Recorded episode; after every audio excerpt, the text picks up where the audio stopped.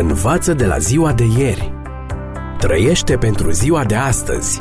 Speră pentru ziua de mâine.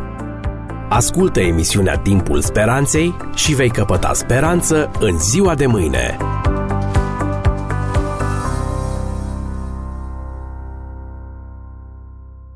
Stimați prieteni, bine v-am regăsit. În următoarele clipe vreau să analizăm o problemă actuală din țara noastră. Șirul de tragedii de pe șoselele Republicii Moldova îngrijorează tot mai mult autoritățile, care vor să facă modificări legislative pentru a sancționa mai dur conducătorii auto care provoacă accidente. Recent, în spațiul public a apărut o scrisoare din partea unui grup de mame prin care se cere pedeapsa cu închisoare în cazul accidentelor urmate de deces sau vătămare gravă, comisie de cei ce au condus fără permis sau sub influența alcoolului sau stupefiantelor. Se mai cere ca instanța de judecată să nu poată dispune suspendare pedepsei. Președintele Parlamentului a declarat că urmează să fie modificată legea. Dar ce îngrijorează cel mai mult autoritățile și societatea este că, din cauza corupției din sistemul judecătoresc, mulți șoferi care au comis accidente grave sunt la libertate și continuă să conducă mașini pe drumurile din țara noastră. Iar acest fenomen, stimați prieteni, este prezent în țara noastră pentru că trăim după standarde duble. Noi, oamenii de rând, și în special judecătorii, procurorii, polițiștii și autoritățile. Probabil că nu odată v-ați confruntat și dumneavoastră cu astfel de standarde duble. Cei chemați să aplice o lege, un regulament, o regulă, scrisă sau nescrisă. O încalcă ei înșiși, însă au în continuare pretenția de la dumneavoastră să o respectați. Și încă ar fi bine dacă totul s-ar rezuma la un standard dublu și sentimente de nedreptățire în astfel de situații ușoare. Dar se pare că sunt aspecte și mai grave ale chestiunii nerespectării legii.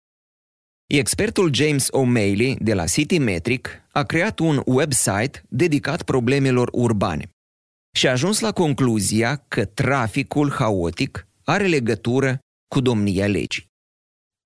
James O'Malley admite că între cele două fenomene, accidentele rutiere soldate cu victime și calitatea actului de guvernământ, sau mai bine zis corupția, există o corelație care ar putea avea o bază solidă însă nu poate stabili dacă această corelație derivă dintr-o relație cauzală directă sau din faptul că cele două fenomene ar putea fi urmări ale unui fenomen părinte comun.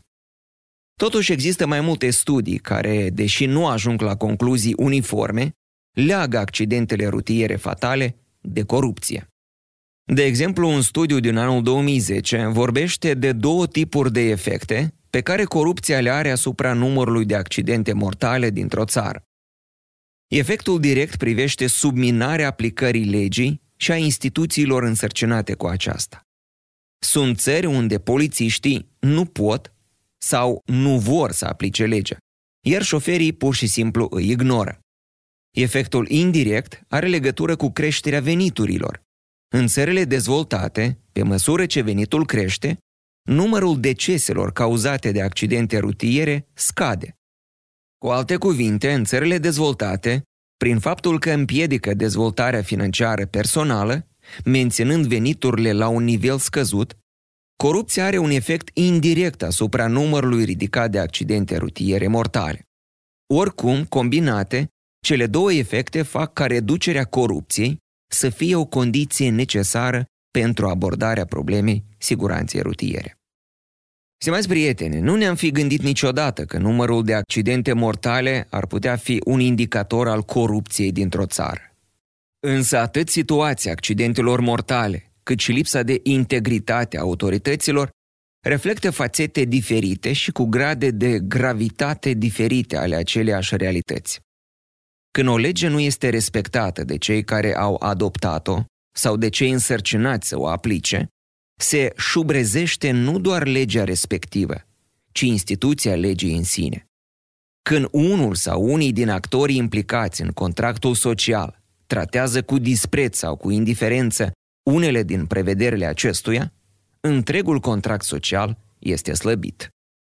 Afirmația că nimeni nu este deasupra legii nu se referă doar la nedreptatea comisă prin favorizarea unora în detrimentul altora, ci la însuși faptul că acționând astfel, domnia legii dispare, contractul social este viciat, neîncrederea apare, iar egoismul transformă societatea într-o junglă lipsită de reguli. Când unii sunt necinstiți într-un anumit aspect al conviețuirii umane, lucrul acesta împinge pe ceilalți să fie necinstiți în acele aspecte care le sunt la îndemână. Așa se explică cum corupția guvernului poate avea legătură cu accidentele rutiere mortale, cu evaziunea fiscală sau cu mizeria de pe jos. Însă observațiile acestea nu se aplică doar la nivelul autorităților și instituțiilor statului, și la nivel interpersonal, în familie sau în cercul de prieteni. O regulă sau un principiu este puternic câtă vreme este respectat de toți, inclusiv de cei care l-au stabilit.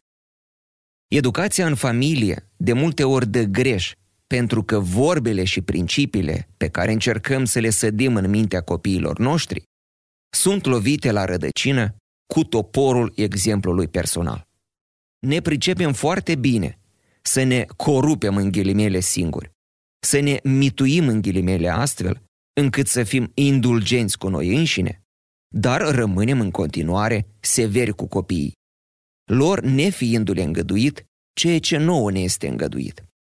Și nu ne dăm seama că, de multe ori, suntem polițiștii care se întorc cu buzunarele doldora de bani la mașina unde se completează procese verbale. Învață de la ziua de ieri.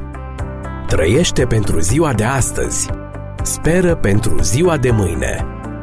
Ascultă emisiunea Timpul Speranței și vei căpăta speranță în ziua de mâine.